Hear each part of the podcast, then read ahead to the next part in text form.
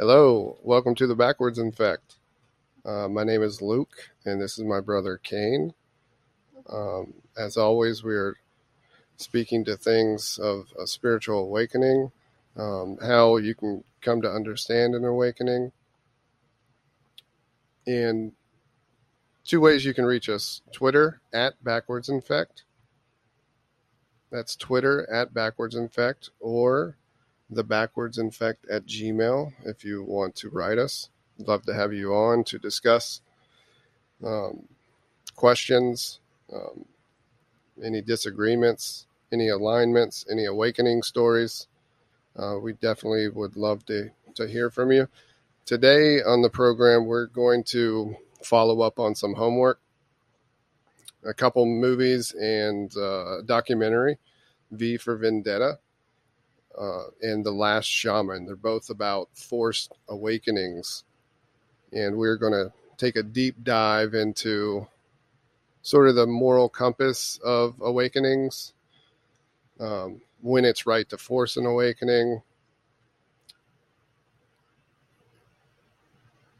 So, yeah. Um, and we're also, we start off the program with a word or phrase. So, Kane hit me with a word that I am waiting to hear the direction that he's going to go in, but it is classification.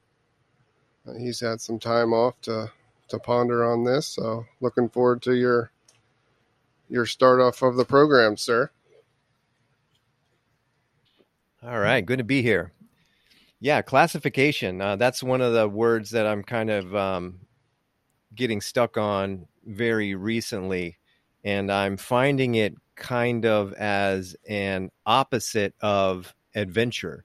So I think adventure is the state that you're trying to stay to, to stay in, and then I'm noticing that even in my moments of clarity, especially in the car, especially in a car ride, um, classification is pulling me out of that sense of adventure.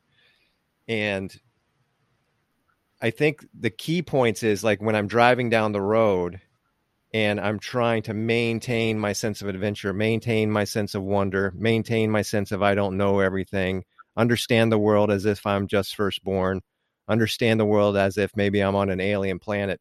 But it gets really, really hard when you're driving around and there's a gas station and you'll see, you know, like the 7 Eleven sign, and immediately that classification just kind of pulls you out of that state and you're you for sure know what that place is. And then you pass a restaurant and it's got words and it has a name and it's a chinese restaurant and you for sure know what that place is. So it's pulling you out of that sense of adventure by constantly being in that stream of classification. Now to counter that one of the things I think it kind of depends on where you're at regionally, like what kind of surrounding and environment you're in. But I'm trying to focus much more on trees as I go by. And I'm also noticing that I can kind of, while I'm driving, just be up a little higher and just like above the tree line, especially if it's cloudy out. I can stay in the clouds and the trees. And then I can just kind of move through and I can get that sense of adventure. But it's it happens so quickly and I don't know how to fight it off. Like if you read a word, that word just seems to like process as knowing and like like words are like the enemy in this circumstance like it's it's the enemy of adventure because it just immediately puts you to this place of knowing. But i think that's interesting because like why are we so why are we sure we know what we know? Like if you look at the road system in whatever environment you are and you understand it as like an artery and then that road system will break down into veins and then that road system will break down into like capillaries and like all of human traffic like maintains itself like in this like tubed out system. And then like some places are for gas some places are for food some places are abandoned but why do why are we so sure of what all these congregation spots are like we're so sure of ourselves. But, you know, a gas station on a spiritual level could be more of a place where people like are being hypnotically advertised. So there would be like a hypnotic advertising uh, energy in that place. Like, so why do you? And, and that would be something that you don't necessarily know everything about. So why do we get stuck in that classification of oh that's a gas station i know what that is and i'm just done like i've processed that. And i've noticed that battle with me internally i just thought it was worth bringing up because to to be aware of that and to watch your classification leads to a greater sense of adventure which is the path we all want to be on So it goes hand in hand with with labeling things and how you lose Yeah. sight with. Um, for me, when I when I walk walked into, you know, just just being super aware of wherever you're at. Um, I mean, the hypnosis of life and the patterns that we all go through. It's pretty indicative of the of the behaviors that we see and the classifications. Um, I always,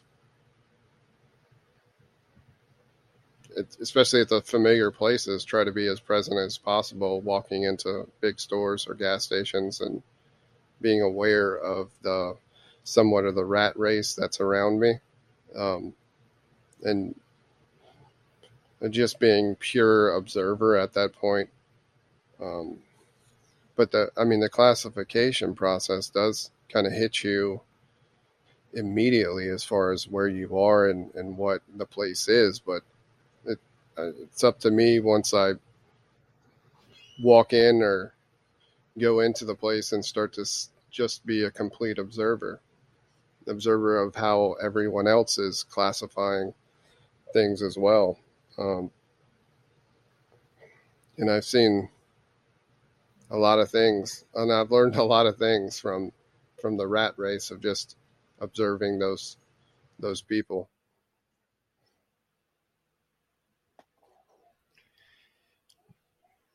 yeah and it's i'm often like wondering now like why are we so sure with, with our classifications we like that judgment behind the classification and i mean just like you said if you could have like some awareness i mean there is at times like maybe more to a gas station or more to a restaurant or a restaurant is actually a place where you could have a higher vibration of energy because it's like a family setting where everybody's sitting down for dinner. So it would create like a different type of atmosphere. But we that judgment and classification just moving through the world trying to maintain a sense of adventure i'm just noticing a a real pull and a real fight to like really fine tune that awareness because I feel like it's kind of like one of the earlier conversations we had where like how quick that judgment happens. It's it's so fast. And I, I certainly don't feel like it needs to be there, but I don't quite know how to uh, not let that first thing in. That's kind of pulling me out of like a, a greater sense of adventure. So the classific the classification you're talking about is with judgment though. That's what you're Well, or just that you're saying like just just the fact that you pull into a convenience store and um you know just might be a shitty convenience store or R- right in the way that we used to talk about it with like landscaping and stuff like you see Right, landscaping right. that's like let go and like immediately like that judgment y- you're you're just on it. It happens so quick. And it's never correct. I mean you can be aware of it very quick too. Mhm. and maybe like maybe what i'm searching for doesn't exist in terms of like not having that initial sense of judgment or classification where it's just the awareness afterwards but i'm just the process of classification or judgment and then the quick awareness it's just if i can keep my eyes on like a tree line and the clouds like as i'm moving down the road i'm saying like you can kind of skip that process altogether and you can kind of just move through the system. And then when you come back and you and you've moved through the system a little bit and, let's say you've gotten uh, you know five miles down the road then when you pull back to the structures that are supposed to represent something you can almost start to just notice them by shape. Like oh that's a shape there there's an entrance there there's a window here that must be where the beings look outside. You know what i mean? You can almost take an alien view of things but as soon as you stay in that structure like sooner or later you're going to read a word or you're going to read a phrase and like automatically the word almost represents classification and judgment So is it? Uh, are you? A lot of times I do this, and I observe a thought that that comes in, and I I realize the awareness kicks in that there is no attachment to that. But are you so aware that you see the initial thought that you're not connected to? Like you see that in your mind's eye, that which you're not connected to, but it's just uh, because when I, whenever I had my first awakening, you have about a two second, one second head start on most reactions, right? right So you would actually see that classification about one second in your head before it actually happened. yeah So, I mean, are you just seeing that pop up and observing it, or Ye- are you? yeah and- and the in, in my yes i am and my only like um conversational thing against that is even that little bit of time even though it's not a lot of time it's pulling me from the adventure time and the adventure time's wonderful and it's like to have anything pull you away from adventure time for even two seconds like you're trying to avoid it. So i just mean one those words those classification those signs those directions i mean you just you can get lost in them just reading them as you go down. Like why do i need to know what each one of these freaking buildings is? Like what does it matter? My destination is 25 miles away. Why am i caught up with this display that's obviously there as a display for this mass traffic that runs through. And so it's a constant battle because you know one will be super flashy and super interesting and that's Right. the one that gets you you know? So it's a constant battle of like trying to pull yourself out and then it, it you know the advertising money does its work and it pulls you back in. But it, it's just a fun little noticing thing and that and mainly i just was it's the realization of how that classification is the enemy of, of adventure That's a good point. A good way to sum it up. I mean, you could, uh, it's not without a sense of gratitude that you can see these minute, minute, minute things that happened in the brain and activity because most people in, in a hypnotic lifestyle, uh, they're never going to see um, those small intricacies like you're seeing. So it's almost like, it's almost like you've come so far with your awareness that you're splitting hairs. But it but it's Yeah. beautiful to see because you it i mean the journey is the journey.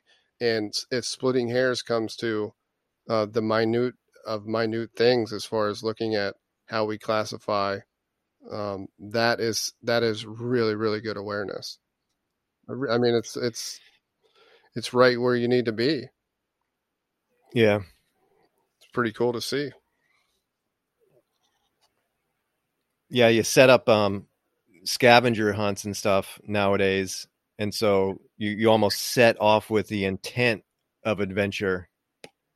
And so it's that like it's that intention when you get a little free time or time on holiday or whatever could kind of um and this is all new to me but i mean it can kind of adjust like the way you look at like errands or you know a goal that you have to go out um to achieve for the day or whatever and um so that word intent really hit me there because when you Yeah. said intent now it's painting painting a real clear picture of um, the in, so the mind's eye operating the same way like how many attractive thoughts that or not attractive thoughts or morbid thoughts that pop in your head to try to steal your attention away. It's the same Yeah. way in marketing, like you were describing driving down the road and all the things that want to grab your attention, all the companies that want Kane's money. It's the same type of attention war in your mind as far as the thought stream and, and watching it flow by. It's a perfect analogy because your intent is to go out on an adventure and that adventure be bliss. Same thing in your mind. But even if you go out into the woods, you're still going to be watching things go like a river through your mind because they're going to want to grab your not for money. It's not a money thing, Right. but it's a for some reason there's a lot of energy that want our attention. Um, there's there's some sort of payoff that uh, we've talked about in length.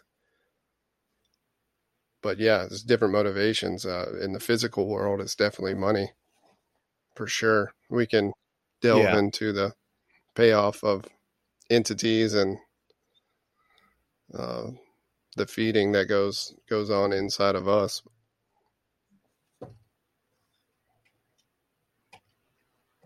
Good opening though. Um, I always love to set the tone with. Um, I go back to it every time because I'll I'll never forget the day. But you know that those first couple weeks, that first week, you you realize so many things were backwards and definitions of words and phrases. So that's definitely the theme and and how we want to put us in the correct mode to to start off the show. Kind of gives a backstory of how the backwards in fact came to be. But getting into V for Vendetta, you hit me with a homework project. I think it was, um, One Emotion podcast uh, a few weeks ago, and uh, we had a special guest and just got delayed a bit. Um, but I had the opportunity to watch V for Vendetta. Um, also, the same makers of, of The Matrix, which I thought was an awakening movie, uh, the original Awakening movie. And the same writers, brothers, wrote and um, produced the V for Vendetta, or just wrote it. Uh, wrote it for sure. Um, could have been more than that, but yeah, they're the ones behind the creativity. And then just so happens that I knew this podcast was coming up, and on Netflix, The Last Shaman popped up, and I'm always looking for a good documentary, especially in the in the likes of um awakening or um, talking about different religions and how they work. I mean, I'm a sucker for those documentaries, and I saw The Last Shaman, so I tasked him with watching it. It's a story, true story. So we have a Hollywood um, rendition of an awakening, which was done quite well. And then we have a true story, The Last Shaman, about a man who tries to force his own awakening. And that is a phenomenal watch um, as well. I would encourage, if you like this program and you want to get a different point of view and see something on a screen that depicts what a spiritual awakening is, watch V for Vendetta and watch The Last Shaman. That'll give you two different perspectives and I think shed some light on on what we always talk about. So with that, I guess we'll start with V for Vendetta. You have done, uh, like I said, you've had some time off, um, so you've you've had some some time to really work on your notes for for this one. So I'm I'm ready. Yeah, first of all, it's like a DC comic book character. So, like going into the movie, there's no expectations of it other than the fact that it's kind of goes into the Guy Fawkes mask and what there's kind of a parallel story going along where you have the anarchist who's waking up a society. So there's this other parallel awakening going on, but it's going on on the level of the society. And I had no expectations going into this movie.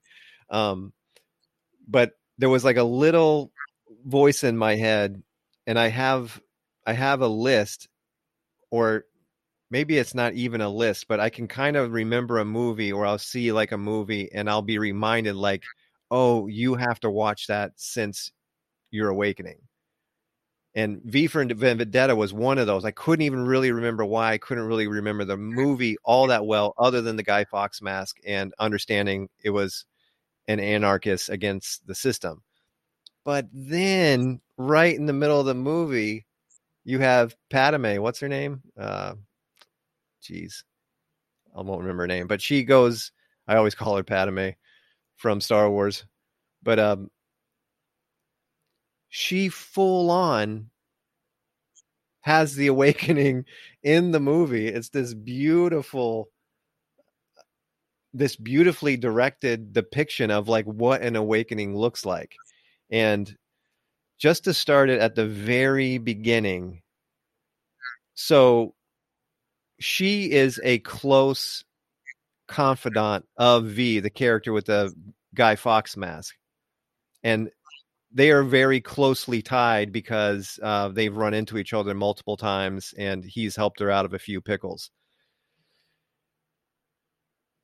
He actually enlists her into helping with some of his anarchy style um, duties that he has going on.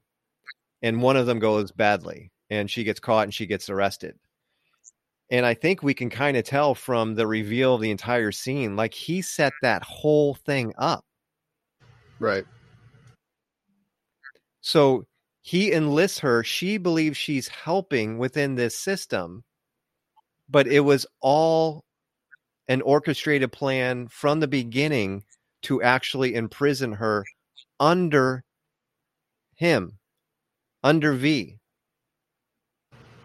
So like the maliciousness of it is just astounding. I mean, it is total intention to go straight at her awakening. The first part he has is goes at her, she must rat. And you can leave right now. All of this can end. You can get out of prison. All you have to do is rat. All you have to do is give up V. And so she makes her first stand there.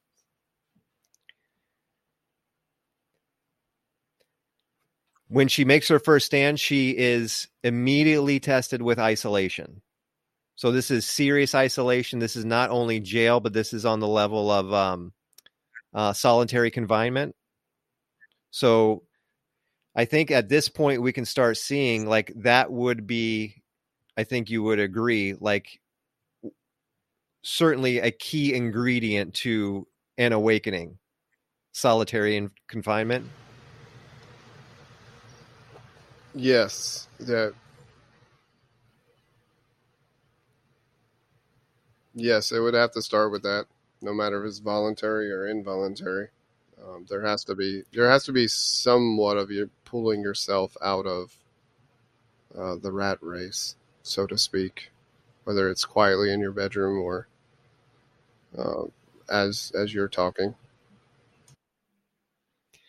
Yeah, and so we've talked about it a bunch, and I think we have, you know, uh, some legends like Eckhart Tolle and Osho behind us on the idea that there actually could be more awakened people in prison than there are in the normal population.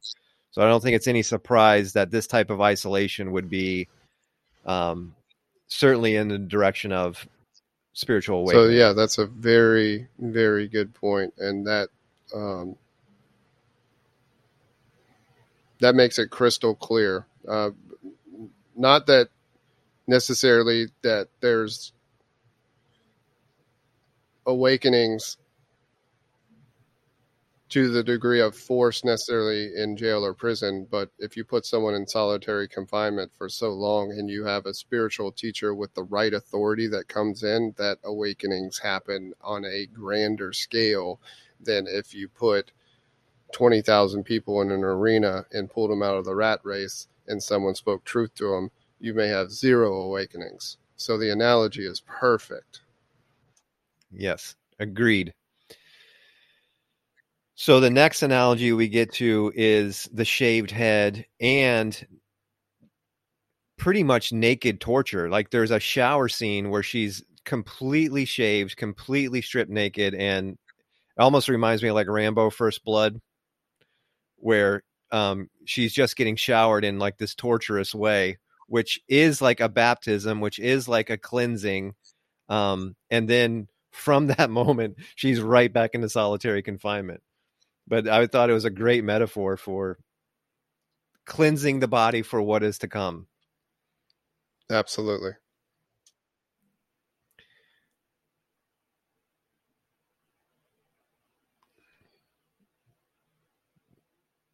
What was this? I can't read my own writing. Oh, dietary torture. So she's forced into fasting as well. So solitary confinement, as well as it looks like the food is so bad and so um, infrequent that she's also forced into a state of fasting. I think that's fairly clear, which I think we went over actually last week. Um,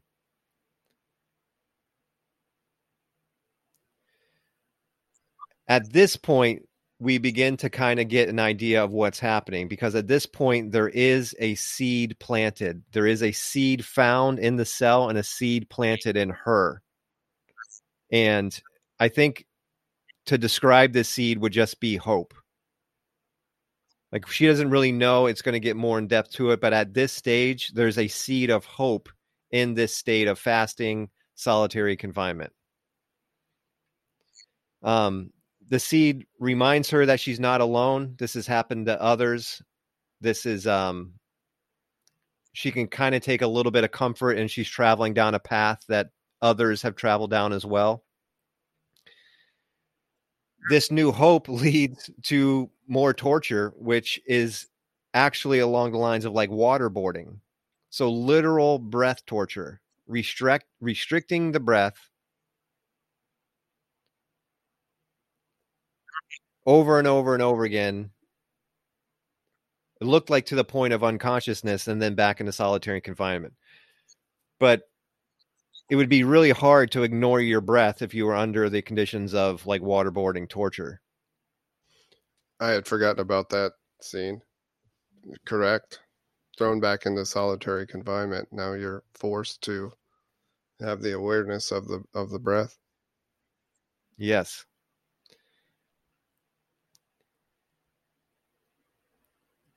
Um, the st- strength from the seed story is actually that hope from the seed story is what's giving her the will to get through that breath torture.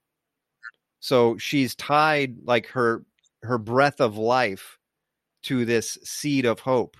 And they do a really good job of tying that analogy together. So it's that hope and that breath. And you can almost see her like gain the gratitude of her own breath through the combining of those two scenes. The seed, as we move on, we realize is a true love seed. So the seed is all about true love. It's all about the establishment of love. It's all about the quantifying of love. It's all about love being one emotion. I mean, the seed at this point when it's planted is resonating with her on a very deep level. This whole time she's being interrogated by dark faces. So faceless, dark people, which kind of mirror V. So V's always in the anonymous mask, and then these torturers are always in these dark faces. So there's a very um, interesting parallel going on there. She gets to acceptance of death through clinging on to the self. So this is what the love seed taught her. But I thought this part was super interesting. So she's gained the acceptance of death, but she gained it by clinging on to self. So it's that one inch. So the lady's writing, she's writing it on toilet paper. She's like, they're taking everything from me. I have nothing left. I have no humanity, but I have this one piece, this one inch of me that they can't get that I'm going to hold on to. And I don't care if they kill me, they're not going to take it. So it's clinging on. But look at what's happening there. It's clinging on by A thread. A thread, but that thread is the self. Like it's kind of pushing her almost in the wrong direction because she's going deeper into self. But the way that they're doing it is she's doing this as like an avoidance of death. It gets very, very tricky. Her mind's playing tricks on her here, and obviously because this is a whole big, you know, Right. torture trap that she's caught herself into. Strong seed of love. She starts to understand this unconditional love, unknowing love. The love is even being resonated like onto her. She's feeling the love. She's accepting the love, and this love is almost starting to dissolve that self. The seeds, that love, the dissolving, and you can almost see it clearly, and they demonstrate it just like they do with Neo. It's non reaction. She hits a state of non reaction. Obviously, like represents coming to terms with losing the self on the outside and then and identifying with an authority on the inside who is done reacting to things and has accepted everything including her own death now i want to look into your eyes for this part the last dark face that comes in and challenges her fears is Agent Smith. Is the actor who plays Agent Smith, who is also the actor who plays V. Are you kidding me? Are you serious? I'm serious. You had to look that up? No, no, I Because they never show his face the whole time. they never show his face. But that last scene in the cell, you can tell by the outline that it's him. And then when once you hear it, if you go back and listen to his voice, you'll be like, "Oh my god!" But you kind of have to be told that it, it was the actor who played. Because I think I watched like a That is like a deleted scene, something or that's whatever, bizarre. and I didn't realize it until after either. But I was like, "Oh my god, that was Agent Smith the whole time." But the last dark face that comes in and challenges him he says, You have no fear, therefore now you are free. And he leaves the cell door open, and her imprisonment ends with the guard turning around, walking out, and leaving her in an open cell. And she's told specifically, This cell is open because you have lost your fear. And the delivery of that message comes from Agent Smith. If you go back, like it's not Agent Smith in those dark faces, it's different. But that last dark face is Agent Smith. That's what's so freaking cool about it. She gets out. She realizes the guards were fake. It was a facade. It was a stage. The realization that life is but a stage. This real Shakespeare moment there. Thought it was brilliant. She ends up going through another door which leads her into a place that's very, very familiar to her, and that is V's residence. So at that point, she is beginning to understand that it's betrayal. This is betrayal. It wasn't real. Why did you do it? And V's answer is because you wanted to live without fear. this, I think, is the most important part in terms of how I relate to awakening because it's mirroring something that happened in me. Like what's happening there is she's putting that betrayal on V, but it's this great analogy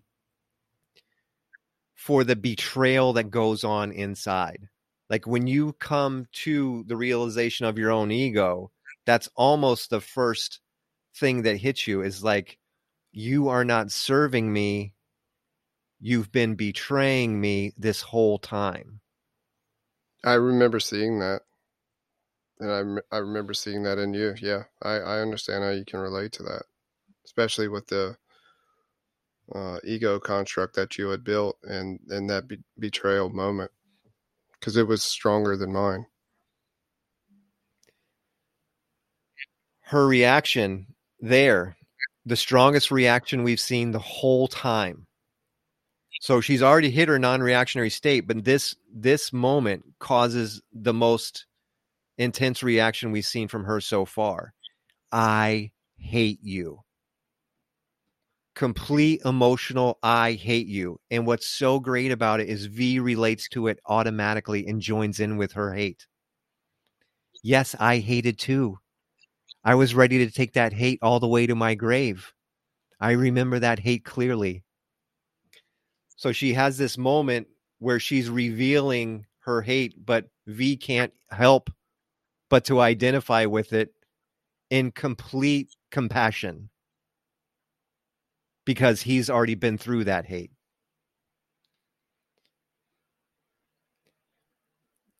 One of the best lines of the entire movie is given by V here um, supposedly it's a line that came from her father. Artists use lies to tell the truth.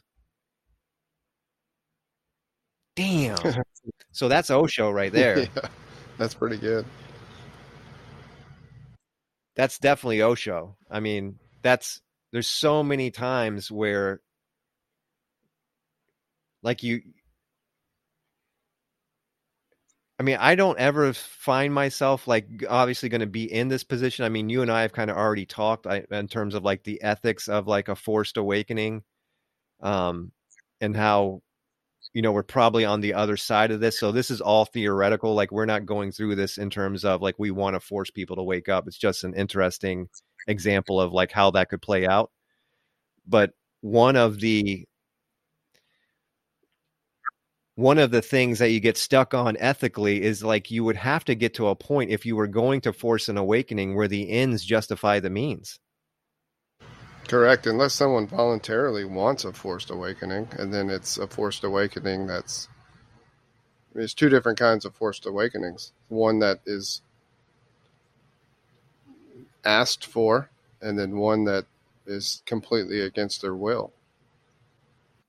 And this is definitely an example of against the will.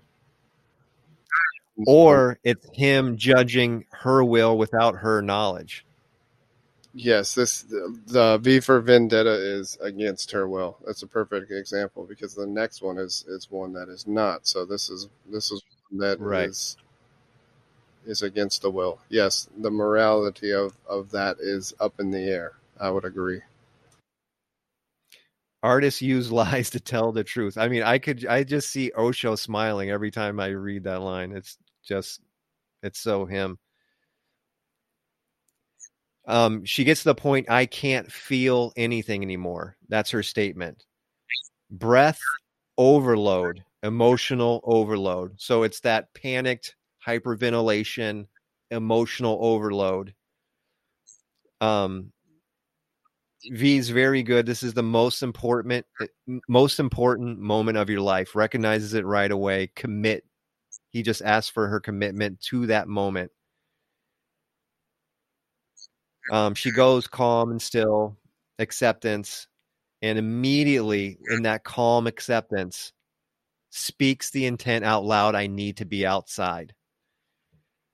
V walks her to an outside vestibule where it's raining and there's this beautiful cinematography that's going on and there's only one line given and that is god is in the rain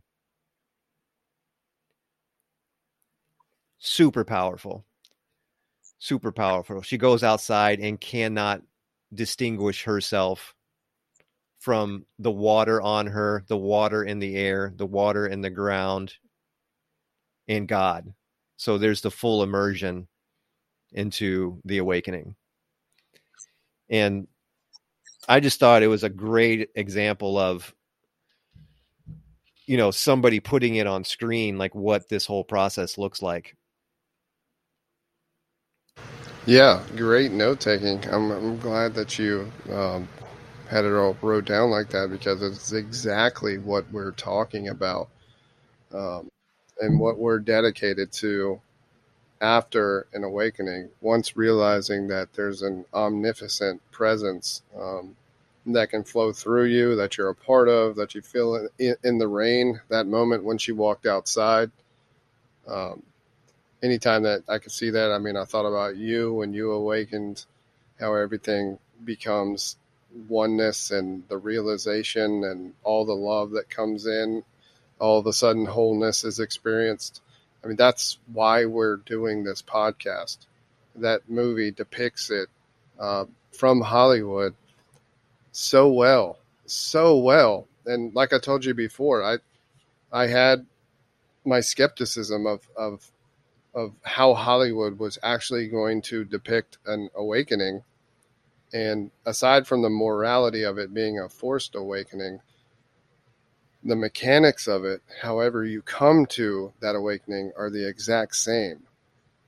So I guess the Hollywood rendition of it was something that me and you are never going to have the story and throw someone in a cell and waterboard them to, to get them to awaken.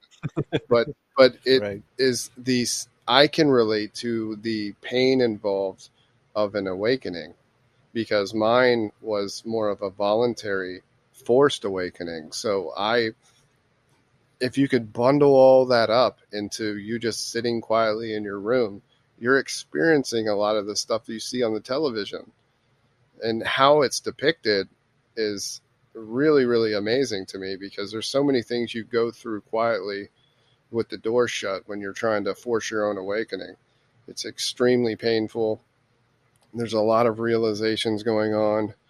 Um, but when you make that breakthrough and you see that that wholeness and experience that wholeness and for me my breakthrough in my mind's eye was when that that light came into my mind's eye that was brighter than I've ever seen before and then I had the fill up moment, and then walking outside was like walking outside for the first time. Everyone's is going to be slightly different, but it's good to see something on the screen like that that's kind of like a code that I've never really heard that many people talk about the Matrix as as an awakening um, movie, but there is there is some code work going on in the Matrix and V for Vendetta as far as what it means to have a spiritual awakening. So I'm glad I watched it. It was uh it was pretty cool. Go watch V for Vendetta. I think it was the I must have watched uh like a uh, you know what I think I did? I think I watched a YouTube video about the movie afterwards because like this is fun to do like there's so many YouTube channels with like Matrix commentary and um and just like you said like trying to see if anybody's onto it in terms of it being an awakening description. And the Matrix one way goes way more into like simulation theory areas and the show that I watched on V for Vendetta was going way more into like the society complications. So the society waking up from V's antics, but it doesn't go into that personal awakening story that's going in. And I mean, there's no way around. Uh, there is that story that's going on there as well. So it's just not to say that the author of that video didn't understand the movie or didn't have that take, but there's just multiple ways you could look at it. But in that video, he puts the character of V like in that moment in that last dark face in the cell and puts Agent Smith next to it on the screen and I was just I was just floored. I was like, "Oh my god, that was Smith the whole time. That was Agent Smith the whole time." So all that V stuff, like V when he's doing all those rhymes and stuff, that's all Smith. Makes me want to watch it again just because I know I'll see things for the second time, and uh, that would be one of them. it's just a fun movie to kind of have on in the background, and you you know the parts now when to really pay attention. You know, right? So there's the, the, the question, the morality question. Someone comes to you and me and says, "Hey, I intellectually understand what you're saying. I watched V for Vendetta. I intellectually understand. I watched The Last Shaman. I can relate to that. I want an awakening, but I need it to be forced. How do you answer that question? And if it's voluntary and if the question is asked, is it just about more questions coming at that point? Or is it actually something mechanical? Is it something you have a problem with? Morally? That the framing of that specific question is very interesting. Um, because I think the last time we talked about it, we were in like more of the direction like what if there was like a button like on the arm and all you got to do is press that button and somebody will wake up but if you press that button that means like they can't press that button for themselves anymore. So you're robbing them of the opportunity of pressing that button. And then what's the ethics in pressing that button when that person is supposed to press the button? And as soon as you do now you've taken away his opportunity to get it done himself. Are you taking it away or are you showing him what ultimately he's going to have to come to full acceptance? Because V, if, if you break it down, V tortured her, but she still had to turn the key. She yeah. still had to accept fully what was real. She had she still yeah. had no matter and I'm not talking to, to the degree of the forced awakening like that, but at some point you're you're showing someone the door, but how many ways do you have to force them to the door? Ultimately, they're going to have to they're going to have to open that door. But the forced part comes in where you know 30 times you might have to shove their face in the door yeah. that's where it's coming in for when someone's asking hey i need you to force me to awaken i mean the forcing or the direction is for them you know you're like slamming them up against the door you know 30 times until they finally finally open it but the ultimate experience is going to be for them I mean, if it's conversational and it's just a matter of like relentlessly calling them out, I think that we would be comfortable. I mean, and it would be great because I mean, if the call out was having an emotional reaction, I think you and I would know like that would be the moment to push harder, push harder through that emotional reaction. So it wouldn't be like trying to push him towards the pain, but just if we ever got in a position where we sensed pain, you would know like yes, that's the right direction. And so if they come up and they've already like stated their will, like I need it to be forced, and if they like try to turn and take a breath, you would just push them conversationally, push them right back in that direction. Like don't let them get a hold. And then the only question of ethics is like how long could you keep that up? And I'm sure there would be an exhaustion level. I mean, for the one delivering the message and for the one hearing it because it does get to a point where I think I think it just is like a length of time. Like if you just keep pushing somebody in that direction and they still are not accepting it, like so I I don't know. Is the ethics wrapped up in like the length of time there? Like I'm certainly not 100 percent comfortable with it, but it's interesting when you ask the question the way you did. So waterboarding is out of the question. yeah, right. Well, it's funny because for for the self, I think waterboarding could be hugely helpful. I, I, mean, it doesn't have to be like to that degree, but like for example, the Wim Hof method that he's always talking. So, I mean, he's deals a lot with the cold, but even in his work with just the breath, it's um I'll if I do his method, I always do 33 breaths, so 33 quick breaths, and then that last breath is a breath hold. And because the, the breath is so rapid that you've oxygenated the cells to such a high degree that when people are practicing this, that breath hold is lasting at least two minutes. I mean, some of the guys are getting past three minutes. So that's just part of his technique is pushing through that boundary of the breath, like, but doing it personally.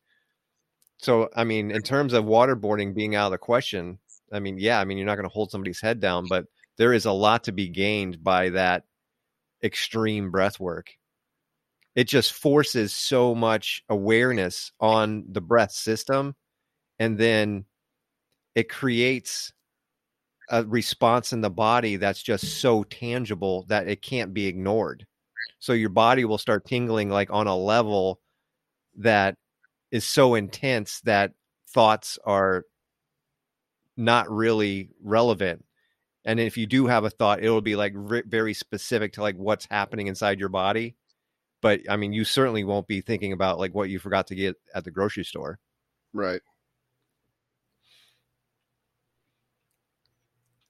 Very interesting. At um, what's to come. I'm sure we'll have many examples as time goes by. Have you seen his he, his app is free, Wim Hof. You should check it out. It's he's uh he goes through it with you and it's it's an extreme uh, breath work. I mean, it it'll it will cause some reaction in your cells for sure. It's interesting. I'll have to check it out. So you want to switch gears to the last shaman? Everything yeah. left for V? No, I think that was pretty good. I mean, just highly recommend. Uh, you know, in terms of you know the system being on screen, it's just so cool to see it there. And yeah, that's it. That it has so much of the things that you would consider necessary to dissolving the ego and finding yourself empty and then uh, being filled back up with something much bigger.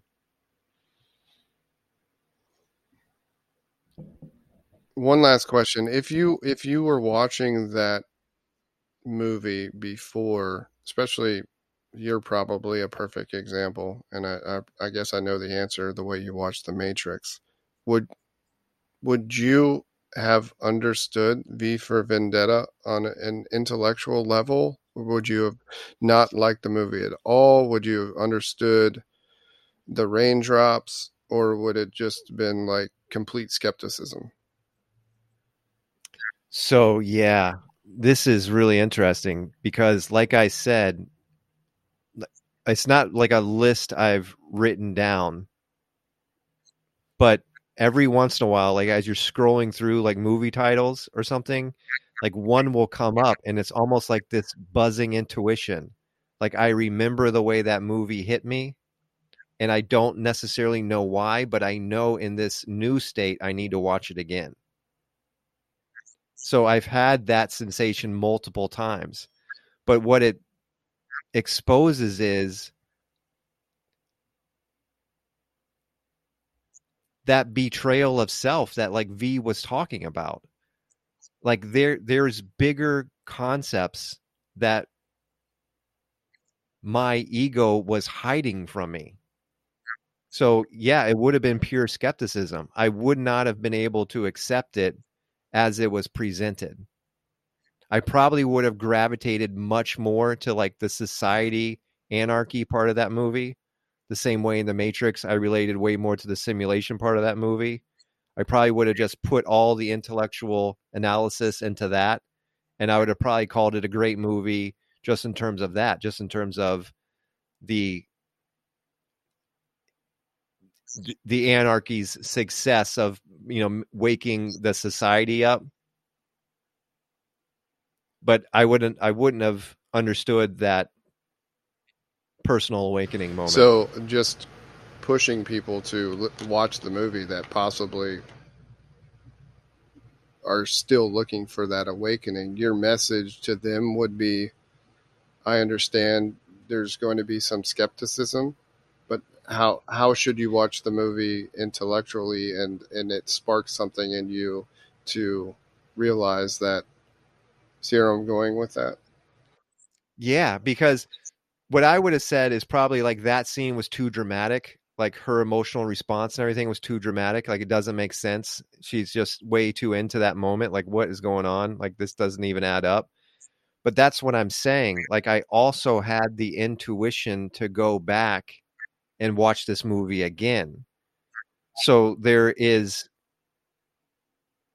clarity being hidden from you by the ego.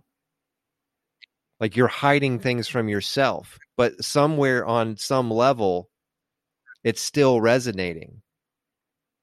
And it's resonating hard. But it can't come out vocally, it can't come out in your own perception. But so if somebody who just wants to watch it intellectually and you like you don't understand it, just watch it and have fun. It's a fun comic book movie and just bank it away. And if one day you find yourself in a position where like you're no longer agnostic and you're you, you can't defend that position anymore because you know there's something greater, go back and watch that movie and it'll hit you it'll hit you hard. uh, yeah, that was a good point at the end. So switching gears to the last shaman, I have a lot to talk about. Yeah, great freaking film. Um, thought the documentary was uh, well made. Uh, again, this is a true story. This is about super well yeah. made. The cinematography was amazing. Yeah, some documentaries, you know, like the content or something's off, or some, you know, documentary is what it is. I mean, some are are, are major hits, and some some fall short, but uh, for me, and and just to have both of these to talk about, um, it's so right up my alley uh, with this man's story. So it's it's about a young man who has the normal American boy childhood um, probably upper middle class parents. Um, definitely has the expectation of going to college. Um, and he actually went to college for under the um, what you would call now as pressure from his parents. Um, he went went to college. I'm not sure if he finished, but he, he when he went to try to figure out his life. He was 21 or 22, so he might have got halfway through college. I can't remember. Um, I can relate to it so much because I despised school for the system that it was, and I I can't really relate as much to the pressuring parents because we were more of a middle class family, so the expectation of college and you know becoming well, both of his parents were doctors. Correct. Yeah. So yeah, I, we didn't have that kind of pressure. Uh, every kid has pressure of who are you going to be when you grow up, and that's that's a concept to even talk about um, because that's pressure in itself. Like, who are you going to be? Like, you have to decide and just go on this path, and and especially when 16, 17, 18, I had no idea who the hell I was. But if you want me to like form this fictitious character, I guess just put all the pressure on me so I can just become who I think I should be for society. Every once in a while, I believe there's someone with so much intuition and aliveness that it conflicts with their internal being so much that they go crazy, so to speak, because of all the pressure. So you have a doctor mother, a doctor father, so you have that pressure, but you have a genuine kid who wants to find his own path, whether that's being a janitor at 18 and working his way up, whatever it may be, he wanted to make his own path in life. And he had pressure from father, mostly, I think. Um, to be a, a higher educated person. My whole point in that definitely is is especially the way the system goes. Not everyone is for college, and just some people. We we need doctors for broken legs, but we also need like natural healers that that don't have like the rote learning. So there's there's different things that we need in this in this system, but more and more we we can see that we need more of the natural stuff. But anyway, so the guy literally starts going crazy mentally. So what does he do? What everyone does. Uh, his parents are doctors, so he goes to the doctor, and they give him medication like antidepressants and just um, disclaimer for me and how I'm going to talk about drugs. I'm definitely don't have the education or training or knowledge to understand what these drugs do to you. I have my own personal opinions about an antidepressant being a conscious killer, um, a numbing pain, just as you know, just as alcohol would do if you you wanted to numb something down to, to numb that mental activity. I'm not um, I I don't know the science behind it. I just have personal opinions, so take them for what they are. So he's on drugs basically at 20, 21, 22 um, because he's gotten to the point of suicidal. He's lost himself.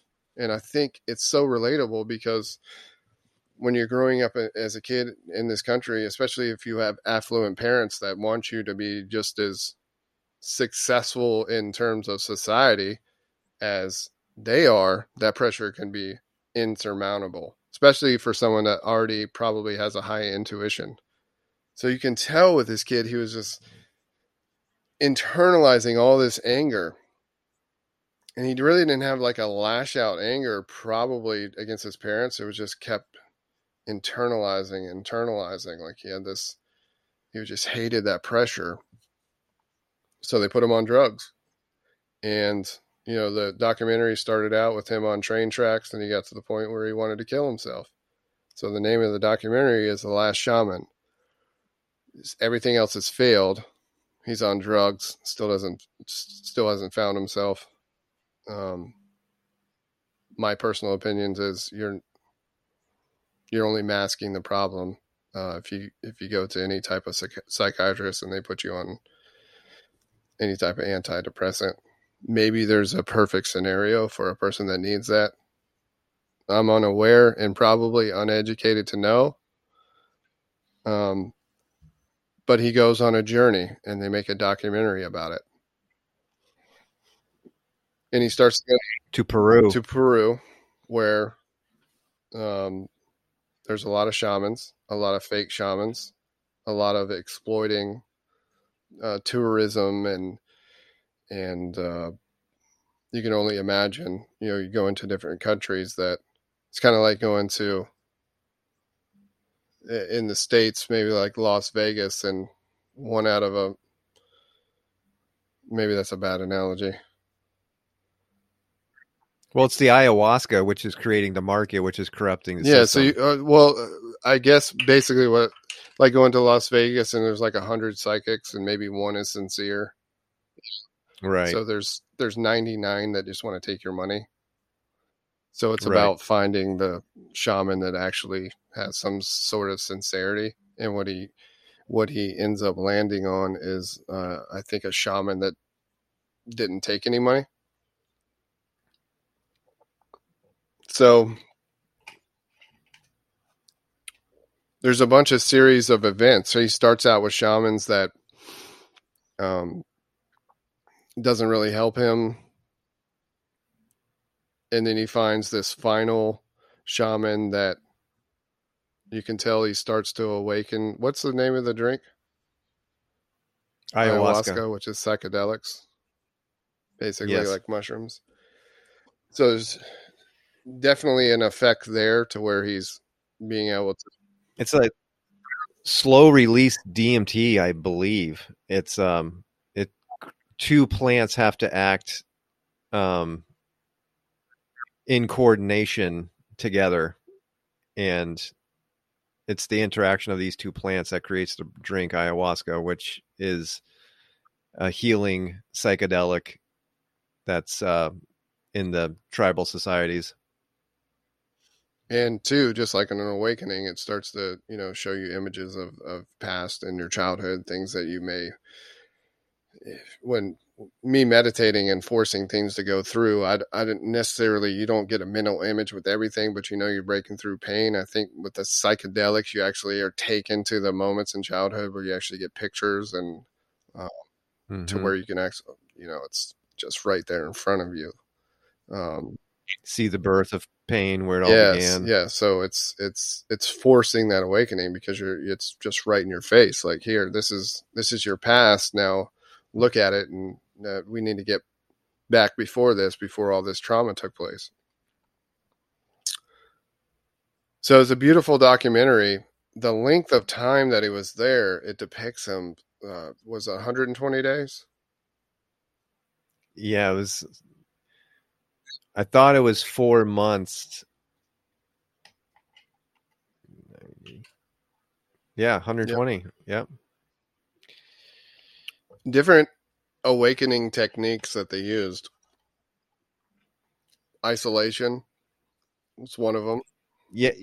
Yes. And the ayahuasca was really kind of over right at the start. So, yes, there was ayahuasca at the beginning, but after that, was the 120 days of isolation. So it wasn't like this was just like him drinking ayahuasca until he came to or anything. Like after the ayahuasca experience, then begins his experience with 120 days of is- isolation. Yeah. So, and, and I expected a little bit more progress on, on the days that went by, but this is a man that chose to try to find himself, not knowing what he was looking for. And he even said going into it, you know, I'm not looking for God. I'm not looking for this big spiritual whatever. That wasn't his intent. I mean, it was apparent that he was lacking something and anger had taken over because he had moments of um, rage that you could see that would come out. Um, I think he said he just wanted to be human again. Yes. So yeah, he had got to the point, and that's where I think the drugs come in because once you start taking the antidepressants and you don't even see, you know, you can't feel a sunlight or not feel, but not see it the same way. It drums down all right. the feelings. Right. Uh, so you're not thinking as much. Um, but anyway, he got clear of all of those uh, drugs that he was taking back in the states from psychiatrists. So he had to go through a cleansing of his body. That was all part of it. Um, and then the ayahuasca came, and then the uh, confinement for 120 days. And you could start to see him slowly, um, slowly wake up. Is one of the uh, very slow process um, it seems like in that environment it would be very swift, but it just goes to show you like how deeply compacted that anger was. And there was a scene at the very end where they put a net over his head and, and face and they bury him alive for seven hours. And that was um he dug his own he grave. dug his own grave. That was a technique as well um, seven hours was pretty crazy. You got to be. I was flipping when I saw that. Yeah, part. you got to be. That was at the end though, so he was. You got to be at somewhat of peace to be in the ground for seven hours. Um. Yes. So that was the rebirth um, symbol, and at the end, if you ask me, he had peace not really being able to put any type of name on anything, but he definitely did not have the same kind of anger. It looked like there was a new light to how he how he was speaking. Um, but do you think he experienced the full wake up from everything there? What you could yeah, it's that seems to be like a question that I'm always kind of wrestling with because there's certainly a transition like that is for sure a huge transition. Um but i don't know if he I, I don't know if if he would have said that you know he completely grasped onto the god complex or the god system or understood the the oneness he certainly lost a lot of skepticism and in that 120 days one of the things that was i thought very interesting and in those in that tribal society they're explaining that the ayahuasca taken by the shamans is leading them to other plants with healing value with medicinal value. And so in his 120 days he's he's on these other medicinal plants and he starts to have like this interaction with the plants because he has to go out and forage them. So he's learning gratitude with nature gratitude with his own substance. So he's right there if he hasn't connected everything together. I mean it's so close. I mean it's almost like asking could somebody be awakened and like not connect the very last dot and then which makes me wonder if if I still have dots that I haven't connected. Like I, I don't want to put that on anybody because it's it's clear you could see in his eyes after the 120 days light is in his eyes that wasn't there before and he even starts to sing with the shaman so he's face to face with the shaman and they have this beautiful song that they go back and forth and it's like the most positive thing you can say to the person that just sang to you like obviously like if somebody is just sitting with you face to face and they just sing to you like that's got to be a pretty powerful moment like that's a that's a moment of love but the thing they say in response and acceptance to like demonstrate that love is you sounded like a plant. That's how they celebrate that moment. You sounded like that was beautiful you sounded like a plant and then he sings his song he's like that was beautiful you sounded like a plant. Uh, so there's so much he's connecting there that i certainly wouldn't you know say that he's he's lacking anything but he's also even in his own admission still pushing further down that journey of peace through his own intention Yeah, I found it fascinating too how many people that he had reached out to here in this country. Um, there were some non-mainstream uh, people he had reached out to as well and tried different things, and just seems like if he could have just talked to someone that uh, had a, just an ounce of truth and presence, that the shaman route, especially with um, the language barrier there. Um, but I mean, it was it was it was definitely fun to watch. But I believe the answer is right under people's nose a lot of times, but they just don't see the people who who could show you the door, you know, because it, both his parents Yeah. are looking at, okay, who's the doctor that can can help him? Well, most doctors are just going to prescribe medication. So, I mean, what he was searching for was not a doctor. What he was searching for, like he didn't even know what he was searching for, but it definitely wasn't a a, a- a doctor or someone to help him mechanically in that way he wasn't he wasn't looking for that.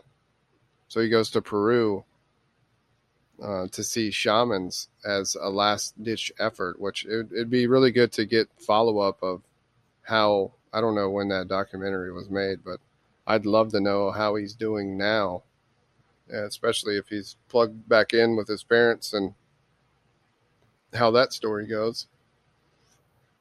It's almost you know like uh heroin addicts like that set their intent on going clean, a lot of times like they have to go into a system of self isolation. Like they can't they can't achieve their progress by just setting that intent because if they stay in the system that where they've been an addict all along, there's too much temptation in that system. But if you look at this guy, he's he's got the he's basically an addict. He's trying to get off those drugs. And like the whole problem is like the entire system of the society. Like, so when he's trying to get away from his issue, he has to get away from literally everything. Like, that's to the point where he's at. And, and, his intention is so clear there because he is. He's at the point where it's like, if I stay here one moment longer, I'm going to kill myself. And so he's it is like he recognizes like this system that made me, I'm not going to be able to heal from within this system. So it seems like he kind of, that's kind of what we were going back to. Like, when would you watch V for Vendetta earlier? Like, there's like some weird intuition that a lot that we all have. Like he knew like he had to get out of that system. This is the same system that created me. This system has no idea how to fix me. And that it, that intuition kind of led him on his sense of adventure. So that's always so weird. Like, where's the first? What's the first door that you walk through? Like, and for him, it was adventure. That was the first steps that he started to take was adventure for me the first step was betrayal. For you the first step was like fighting through pain. It's like everybody's first step is is different but it's still the first step in that direction to the path. Right. Yeah all i needed to hear was the answer was within and i i instinctively knew I, I was in a system that never showed me that door but i also knew I was going to be in the system, but I can find everything I need right here and now, and I can do it. For someone like him, at the very end of the documentary, he even said, I know now everything that I need. It comes from within. That yes. he, he said those words. And all the, the mm-hmm. point I was making, like, no one around him of any type of spiritual elevation, whether even if they had to reach out to someone as as doctors and and prominent people to tell him because I think if he had known, hey, you you know it's all within that he went through all that to find out it's all within. But, but uh, yeah, you think his skepticism would have accepted that? Correct. Correct. Yeah. Like you saying the only thing his intuition in his consciousness was going to allow him to do was what he he knew what you just explained i have to get out of this situation and there's nothing wrong with that at all i just just going over the i wonder if you could have told him to save him all all of that time but i mean you're taking away the journey that his intuition was leading him on and ultimately he gets the prize because you know that was that was the goal. Where do i find the answer? And at the end he knew it was within. No matter if he was fully awakened or not he had found that peace so he knows the door to push down to smash down now. So i find it interesting that here people get to that point, like suicidal,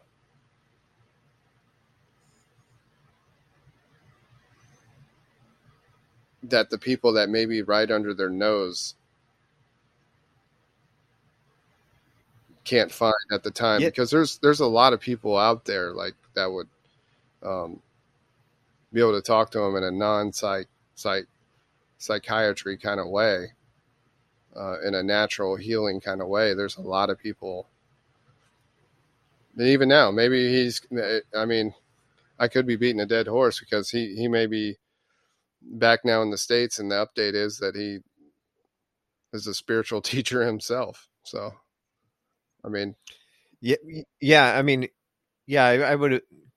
It seemed like the story was kind of going in that direction, and but I mean, to your point,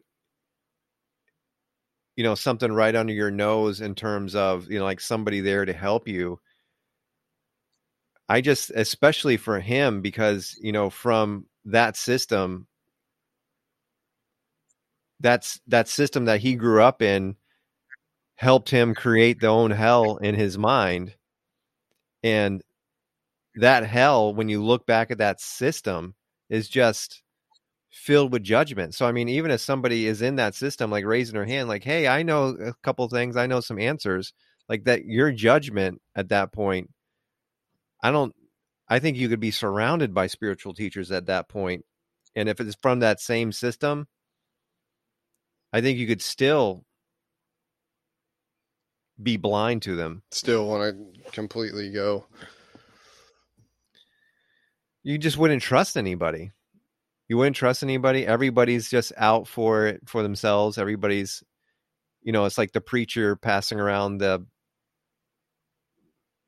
the tithing plate. You know, you would just automatically assume the worst of everybody's intentions once you are done constructing the hell in your own head in the degree that he did.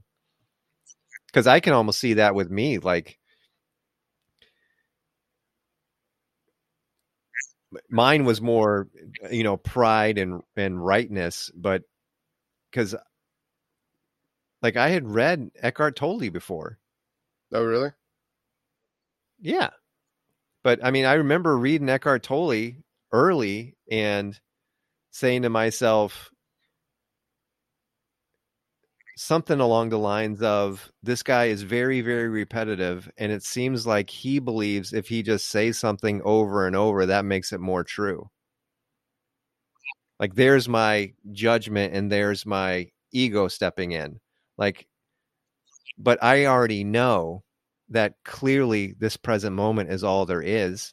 Like i conceptually understand that. Obviously all my thought is in the past and in the present but it doesn't become more powerful if you just say it over and over again. So that would have been like my read on Eckhart Tolle. And I understand now he's got the most clear, disciplined message out of anybody I've ever listened to. But in that other state, like you can't get through your own judgment. Like that ego does not allow a certain amount of processing. It just it just serves as a barrier. It doesn't let it sink in. It guards it guards against that information coming into your heart. It like guards your heart. But it doesn't mean that it doesn't like plant the seed like we always say. Like it's still like something like why did Luke recommend this book to me? Like why has this book sold you know a zillion copies you know why is this guy on oprah? So you you kind of go back to it like clearly something's going on there and more people are onto it. So you're almost like you're being left out like s- something's happening and i don't get it. But there's another trap. It's like oh well whatever it is those those guys can handle it. You guys read his book again he just says the same thing over and over and over again. You guys apparently like just sitting there and saying it over and over until it's true now you can see clearly that he's really onto a deep message and he's just trying to take it slow because he's ahead of everybody. well, uh, yeah, the redundancy thing. Uh, after you awaken, you kind of become a spiritual teacher. Your your only goal outside of you know your own self is it, when you're talking or you're talking on a podcast or you're talking to people and you're talking on the level of, of how he's talking, your only goal is to uh, show show them the door or try to awaken, just like all the greats did. Whether how storytelling, yeah. parables, uh, small truths. Uh, that's the only thing you're committed to, and it's the only thing you can be committed to in that space to try to wake someone up and you're you're planting seeds constantly. I mean, you're just you're just doing what a, a human does when it goes past the enjoying of the form, becomes more of a non-form spiritual being and just starts expressing itself as a flow and not of a intellectual entity. So when you say that, I can see your whole ego process and I can I can even see the old Cain and some of the things that the justification processes and the judgments. I can see I can see yeah. it so clearly now, especially when you describe it. Yeah, because it's the same thing with like that kid, and like he has to get out of the system in order to like he needs to take that first step of, of adventure and go to Peru. But for me, you know, like being in the system and staying in the system, and then you have somebody like Eckhart Tolle, and like the judgment, like immediately, especially like the church background and stuff, immediately, the first thing I'm going to say is how much were they spending for each copy? How much money did you make off that book? It was super successful, right? And so I'm going to know his intent. And as soon as I know his intent, now I just disregard his message because his intent is clear. Like I have a calculator. You made a lot of money. Congratulations. I wish I would have come up with just saying now is the most important thing over and over again. Like, how did I not think of that? You know, so as soon as that money gets involved, because the whole capitalist system cor- corrupts the entire message, it takes that message and puts it it puts it away from acceptance because the message is within the corrupted system but that's what makes him so beautiful is he's just bringing the message like right to the corrupted system that's why he was on oprah he wasn't afraid of nothing he's like, I'm just going to step right into the corruption and keep saying the same thing. And, and when people want to hear it, they will. I can't, I can't make them hear it, but I'll just keep saying it. You know, it's great. And that's, that's who he is. And that's all he was going to say. And that's all he was going to be committed to. And like, it's clearly now, I mean, he's, I, he's like the most beautiful human alive. Like I, I have nothing but pure love. I'm just so glad he's there so grateful that somebody took the time to just be so dedicated to the message the way that he the way that he was and is is amazing it's almost like there's there's pressure off i mean if you go through this state it'll just i'm like well i'm glad somebody put all that into words and so that part's kind of like taken care of you know like you're, you're not going to make a better explana- explanation of like what this discipline is and how to put it into words than what he did. So you're doing a great job of analyzing the past ego strong st- structure tonight. My question is what would have worked as far as a spark? So what voluntary, involuntary, take anything off the table. What for you personally, what would have, and just for our knowledge, you diving into what it's made of and what the weak points are, what words, what action would have affected you the most? What would have gotten through that, if any? And I, you know, this is purely for knowledge and just probably over analyzing it because your awakening was perfect. So, I mean, it didn't need to happen any other way. But I'm saying in that life, that 20 years, 30 years, whatever it was that the ego construct that you have built up, is there anything that anyone could have said that would have sparked uh, that intuition to where you would have just immediately wanted to break through or that that it would have just been like a slap in the face? Is there anything that would have penetrated you i mean the short answer is i have no idea i it's almost um yeah i just i have no idea i mean I get that sense of like, you know, what the hell took you so long? Like there's a lot of that. There's a lot of um, it. It seems like the way it happened, like then it also should have been able to happen at multiple earlier times, and then why didn't it? Because it did happen so easily and so quickly, and I can't figure that out. I I don't I don't know. It it seems mostly like there was just a a bunch of stuff like stacked on top of each other that created enough unstable weight to bring the entire structure down. And so maybe in the past I was actually from my point of view back then operating a little better. So operating a little faster fixing things a little quicker so they don't stack up like that. And it's almost like stuff started to get away from like i'm losing ground. Like i'm not as good as i used to be i used to be able to handle this a little faster and i wouldn't let three things stack up like this and now it's five or six so it's almost like a regression rather than a progression that creates the instability in the structure of the ego. Yeah, and I I've never had the sense of it taking so long with you because I mean you just watched a documentary that's 120 days long and your perspective on that has to be insane because yours was a, a minute, 2 minutes and you watching that documentary, I can relate to it.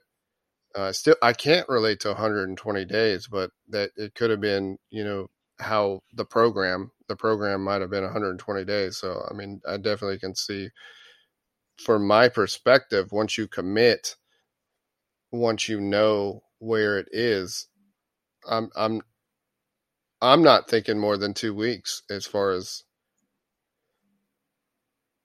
how, wherever your sincerity is. For you to see that documentary in 120 days, you got to be like, you got to be like, when is it going to come crashing down? You got to be saying that the whole time, like, oh my God, he's, how did it not come crashing down the first day in Peru? Yeah. Yeah. I mean, from my perspective, I'm definitely always left in that point of view where um you know i just i don't get it but i mean it it kind of fuels me. I mean the the thing that i identify with him is like that adventure and it kind of fuels me like in that way of adventure. And i mean even if you talk about like you and i like the stories are so different. And obviously it's it doesn't ever get to the point where you, like one is better than the other or whatever like it's all the same place in the end. And where I take peace I mean it reminds me of us talking about nuclear annihilation when when I take what I take peace in is somewhat of an understanding that this is kind of the script that he must have laid out for himself. Like there's something that is beneficial to his awareness from doing it the way he did it. The same way there's something beneficial to my awareness doing it the way that you did it, the same way it's beneficial to you the way you did it. And everybody just, it's almost like the flavors of humanity but I think it comes from like back in the system of pre time.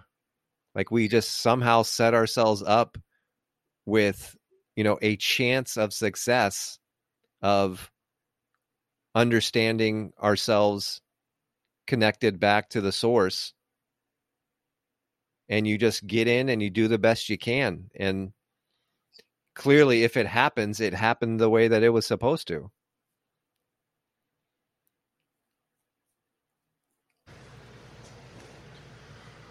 Yeah, I definitely get a sense of they're so different, but so right, so perfect, and so beautiful. Uh, Yeah. That there there is no argument for the different styles or, or different awakenings or uh, they're Trying to like talk about chocolate versus vanilla. you know? right. I mean, when I went outside for the first time, there was nobody to witness it with me, and I was perfectly okay with that because there, there that wholeness was there, and it, it perfectly okay with that. What I got from your awakening was being able to witness you. That was almost like me awakening and going outside for the first time, watching you. It was super like fulfilling in in a in a way that was different but I wa- I was still getting a, a lot out of it um, seeing the omnificence and then you know seeing it realized by you in those moments was it was pretty amazing when it happened Yeah. Osho goes, that reminds me of like the master disciple type parables and stuff. And the way one awakening affects another awakening.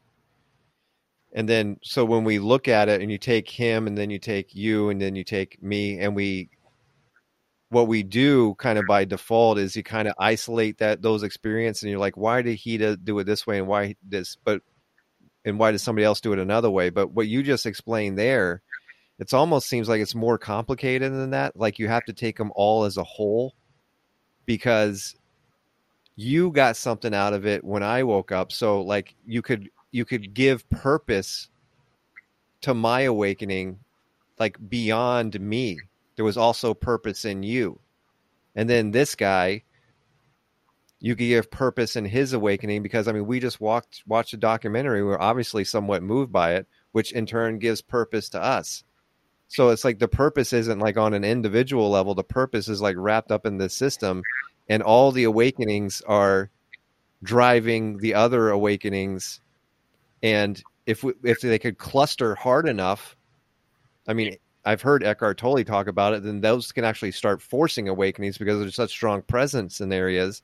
So rather than it like being on an individual level, it's like how they all operate together. Because the reason why mine affected you as the way it did is because you knew me for so long and obviously like we were always close we were we were never not close and what was so impactful for you is i mean there was no way i could hide the contrast from you.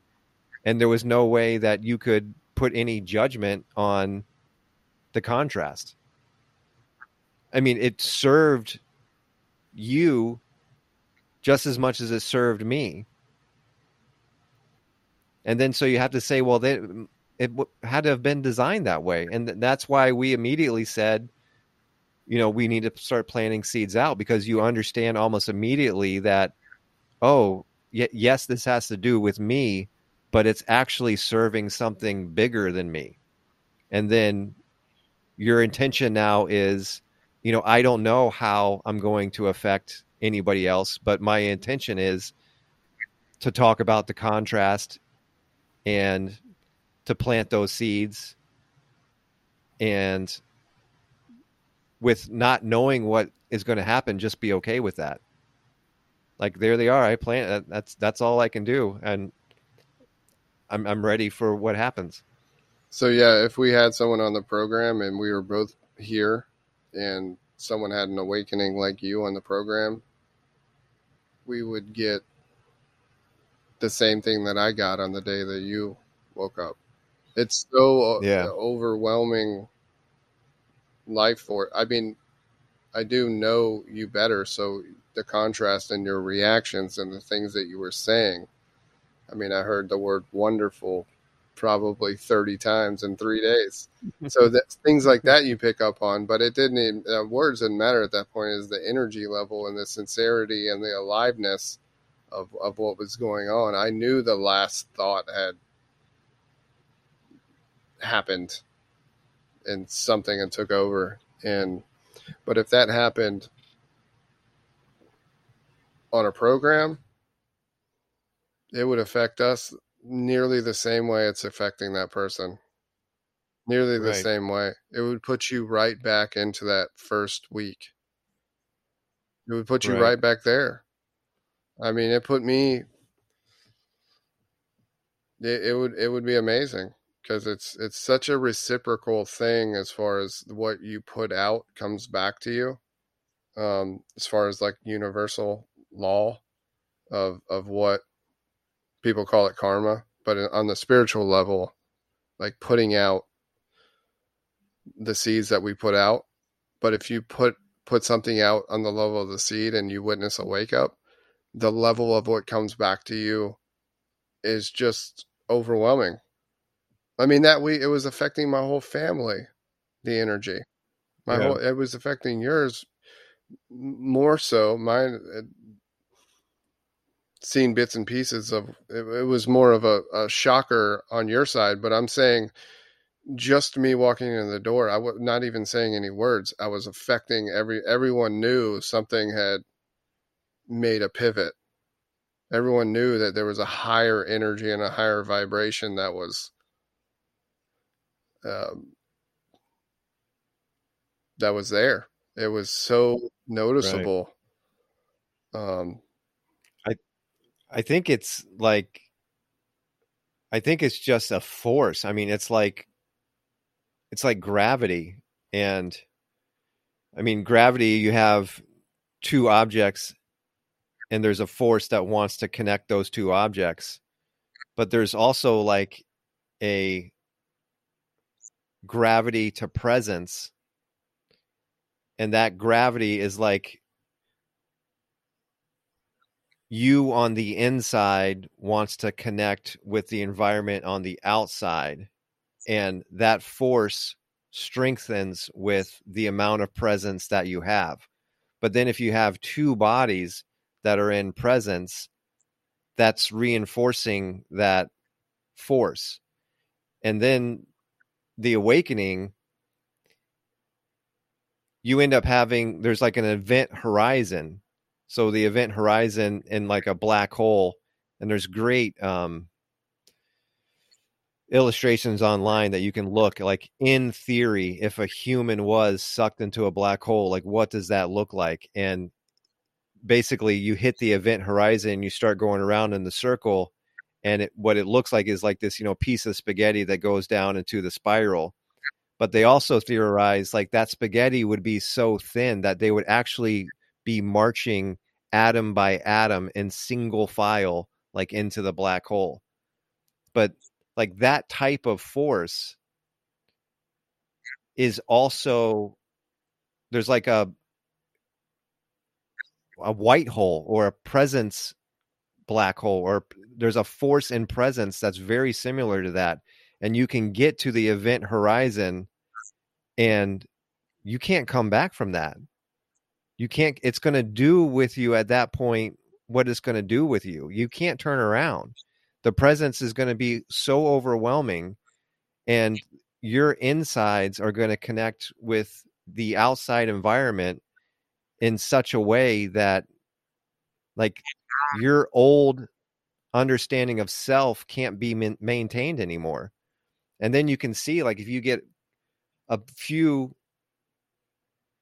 people in presence together you can see how all that would interact with each other. I just think it's a force to that um so i mean it goes back to you know the reasons for awakening and you know why do they happen the way they do and why are they different? And it there's there's a greater force and that reasoning i don't think that we can even necessarily inter- intellectually understand it but it's it's like that gravitational force that gravitational force of presence like has an agenda all its own and once you get caught up in it like you lose yourself to such a degree where you're just going to be thankful that god doesn't tell you to build an ark. Because you're not going to be able to explain that to your wife. Do, do you think that a group of people is more effective? Obviously, Eckhart and Osho, and they they operate individually as most spiritual teachers do, but I was just picturing, you know, a stage of five to 10 spiritual teachers that all have had an awakening experience that want to pass it on, that it doesn't take on the idle form of, of raising one individual up as more collective power. Is that a Yeah, possibility? Because you see the figures get, I mean, Teal Swan, now she's a big figure, famous, one person Yeah. lifted up as someone that's maybe more elevated than another person. Obviously, we're two people, but if you take the combination of you know a group of people on a retreat, that you almost take the idolizing out of it, like it, that it, it can't happen after a certain amount of people because we're joined together in a commitment of what's happened in our lives that you want to pass it on and take out the I'm standing alone thing because ultimately we're not even I mean none of none of the great spiritual teachers are standing alone. No one stood stood alone, Right. but when you make it that standing alone is it more harmful to one your legacy and one the purpose of what you're trying to do because most people take Osho for instance they became followers. I mean and it turned into more of a religion. Most all the all of them turn into religions if if they're great. But it all and they're all one person. But if you take a group of people that are committed to one thing can they turn that into that Yeah, boy.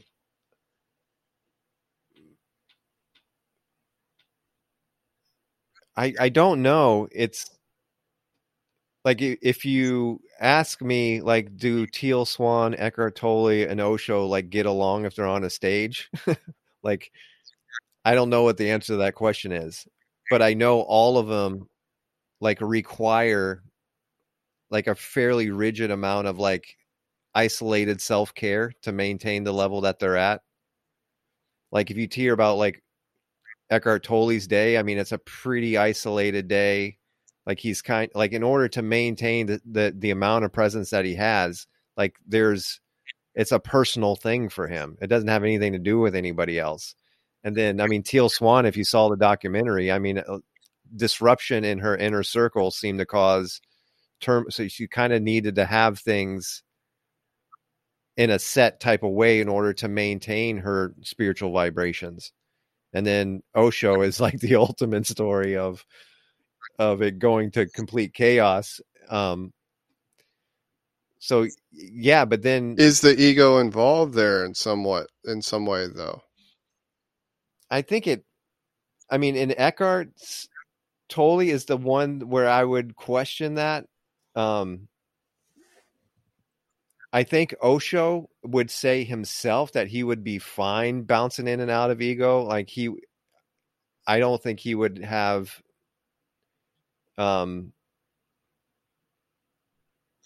I don't even know if he would try to defend himself from that type of. He just, he just loved the amusement of it all and somebody just having fun and chaos. Um, let me give you an example we're putting out what we're putting out over the next six months we have three guests that have a massive awakening like Kane. They have a massive awakening. The deck of cards fall. They're super grateful. We have a the five of us have a relationship because we got something from it. They we showed them the door. They busted through it. There's five people that had an awakening experience that not saying there would be five people on a podcast i'm not saying that but i'm saying joining forces say we do a retreat and the five people the three that we know had sincere awakenings they want to join us on stage too as as a five or it's a six or it's a seven knowing the kind of awakening that they had I don't I don't see how we would have a problem with that because it's more in numbers. Yeah, and so Five would your people like me and you that had these same kind of experiences would be unbelievable on a retreat. yeah, I see what you're See what I'm saying. saying? Yeah, and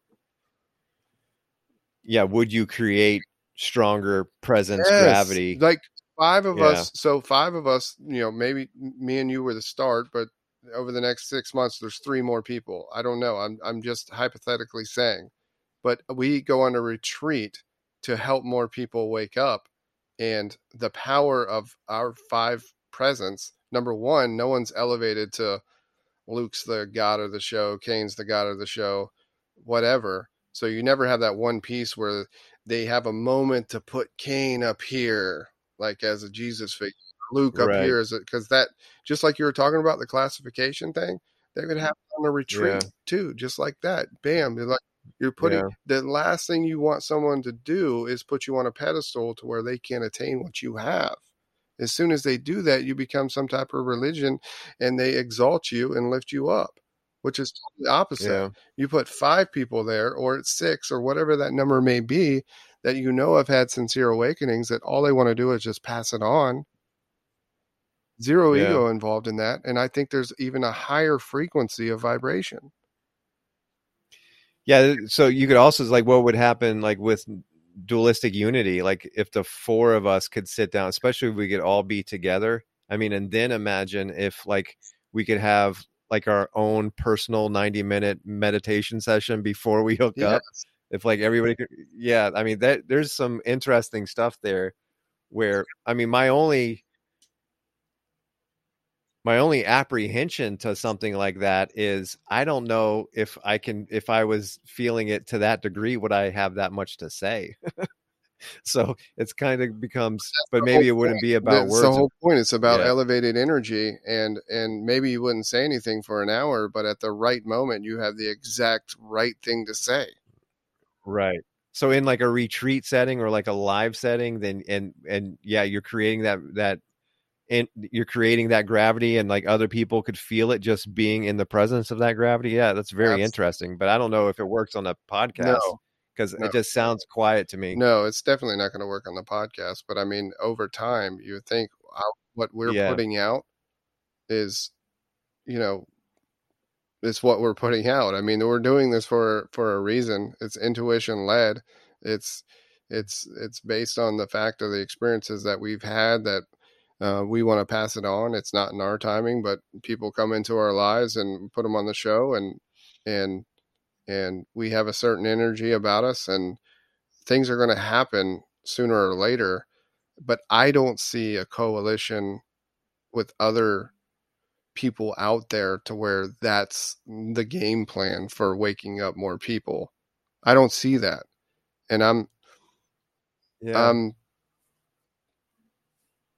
kind of questioning why that isn't to be. And the only thing that I can see is it's almost like someone throwing elbows out, like, you know, the ego gets involved. And with us, I don't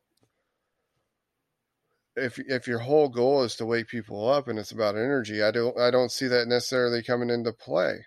I mean, for one, what like this this program is selfless.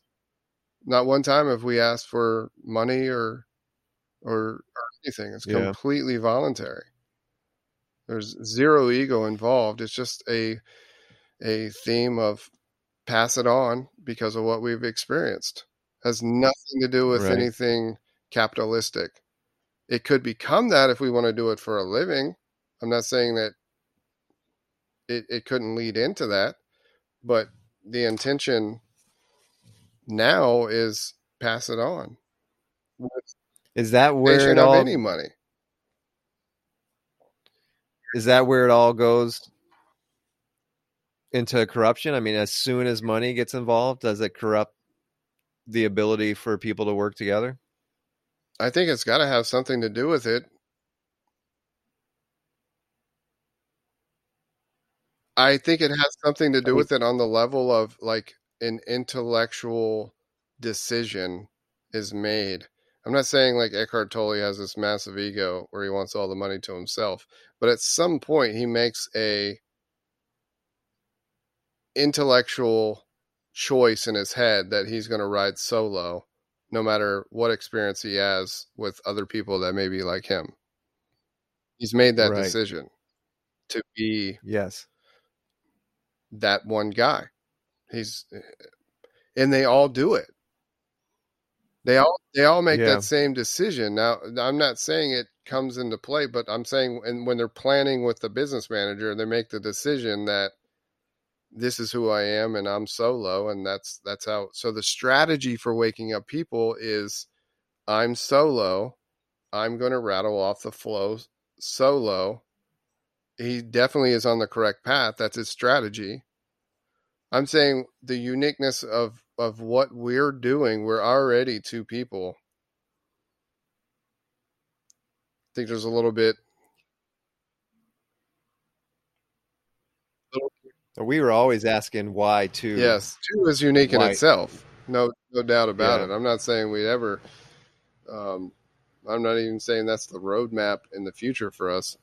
I'm the point I'm trying to get at is do the people that you affect and and and wake up on your path have a role to play on your ongoing journey, or do you know do they just go on and and do their own thing roguely? I mean that that's that's part of the process too. And I've heard um, dualistic unity talk about it too with his clients. How how do you have a business model on the fact that you want to help someone and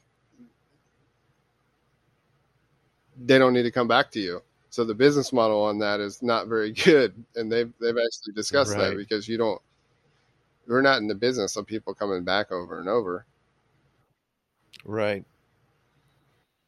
Yeah, and and Eckhart, I mean, he could be in such a level of presence that, like what you described. So we keep kind of talking as if that gravity is created by like proximity, which I think, I think it is. I think there's something to explore there. But I mean, from the point of view of Eckhart Tolle, I mean, he could see it as like that proximity might not necessarily be as important to the gravity.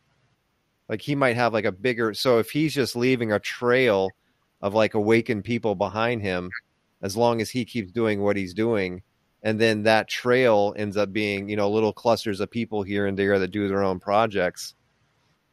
You know what I mean? And he might just be as long as my wake as I move through the water is this big, I'm just going to keep moving through the water. I'm like, I can't turn around and deal with what's going on back here because that's just the wake that I'm throwing. But he could be leaving, you know, he could be leaving gravity in the presence, and he could understand that on a level that, um, you know, you would only understand if you're him. No, I can get that. Uh, I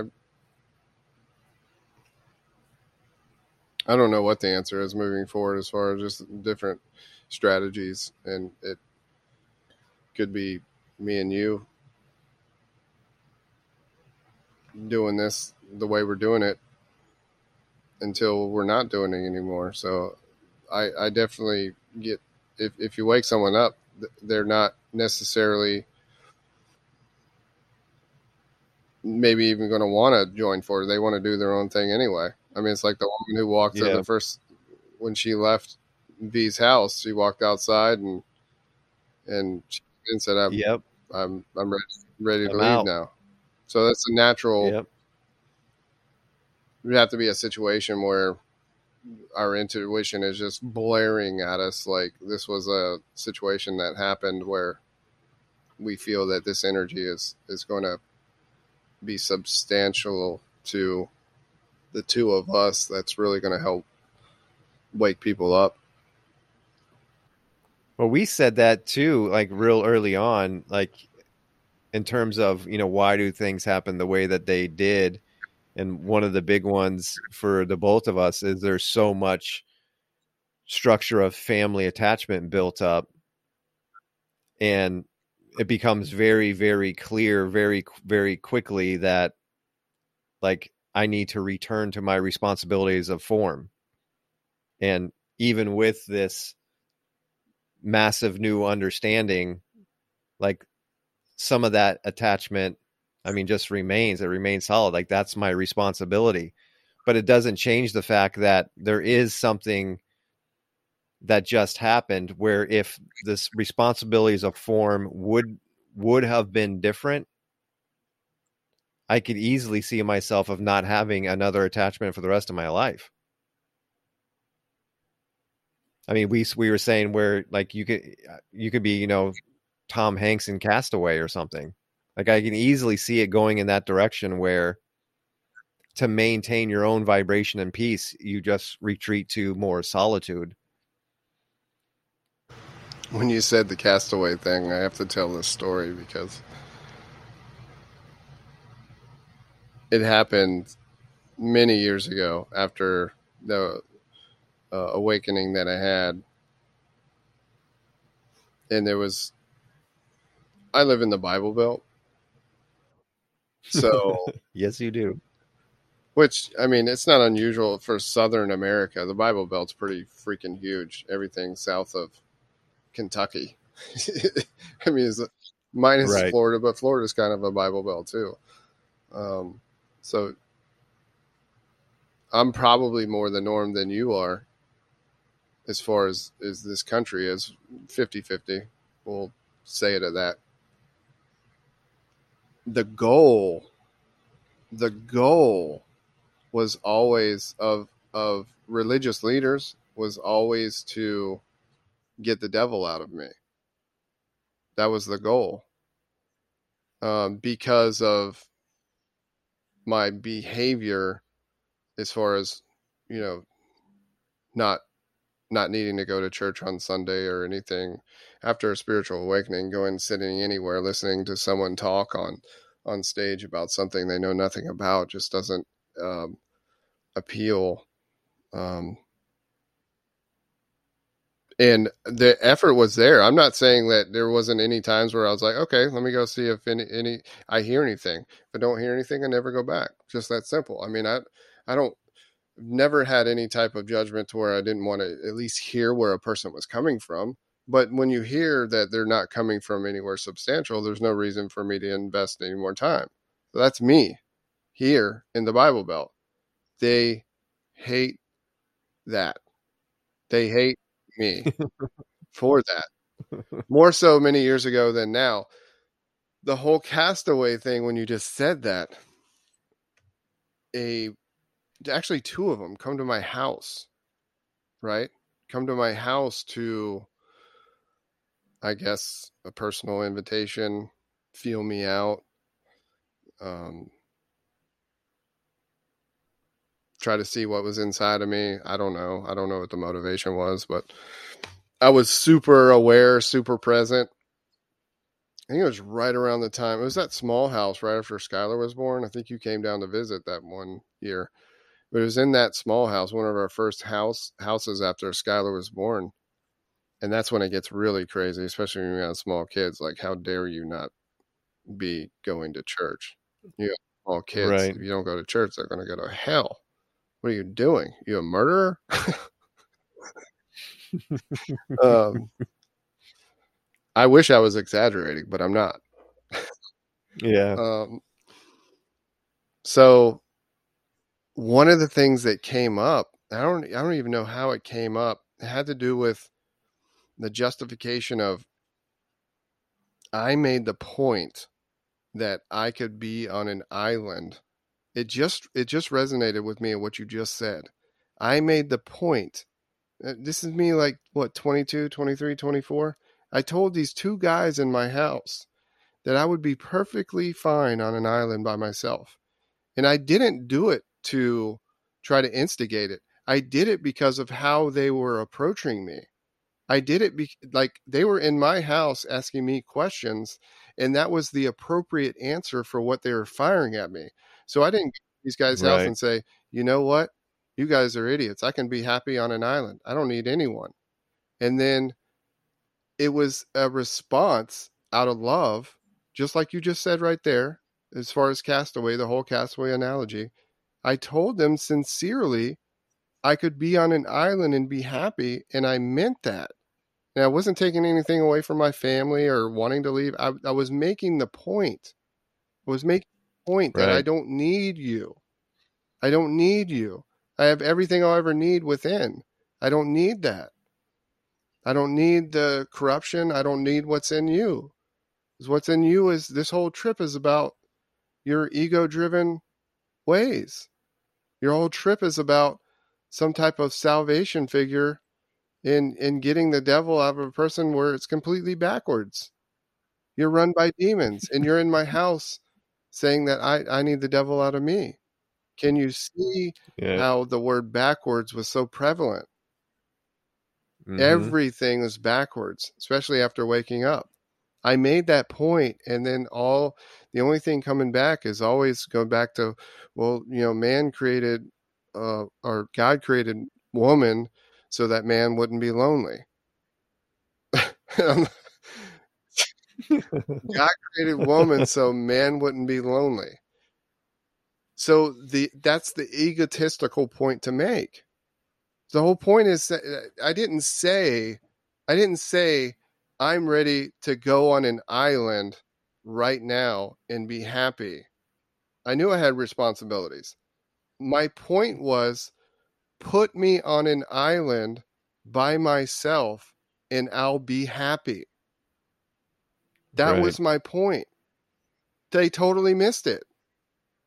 They totally Yeah. missed it.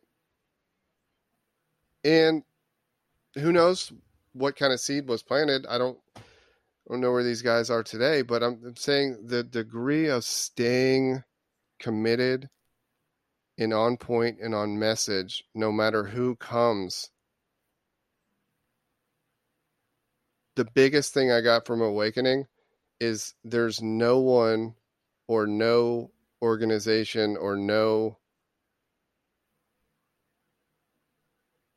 thing, anything that can ever take that away from you. They can't take it away from you.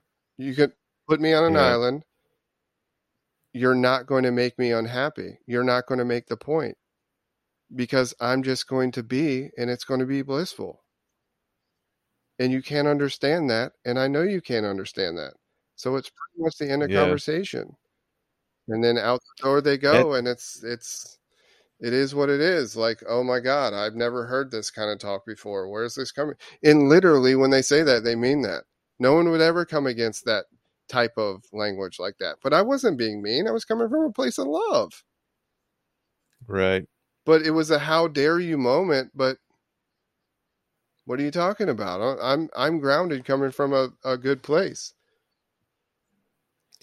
It goes full circle back to V where that inch and that hope, you know, they can't take it away. Like there's No, perfect. there's stuff you can't take away.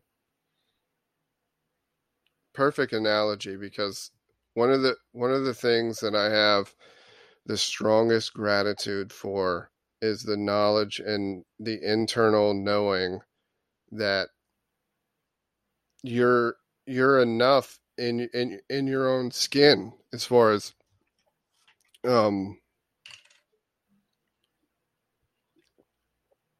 Period. yeah what saying you're enough under your own skin has so many different degrees. So many people struggle with what just like that kid going to college or i have to do this or i have to do this or you have to do this to get here or you have to do this to get to heaven my strongest real realization was i'm enough right now. That simple like statement i'm enough right now. I, like the relief i don't have to do anything. Like there's nothing to prove here. There's no brownie point system. There is nothing you don't attend this to attain this. There's no there's no reward structure. It's either conscious or unconscious consciousness or unconsciousness and discovering that is so empowering is a simple statement but so many people would probably miss is that everything you are right now is everything you need to be. That's it. It's so simple. But yet so powerful. And people in an in an organization with their own agenda can't understand that. They can't grasp it because it's all ego driven.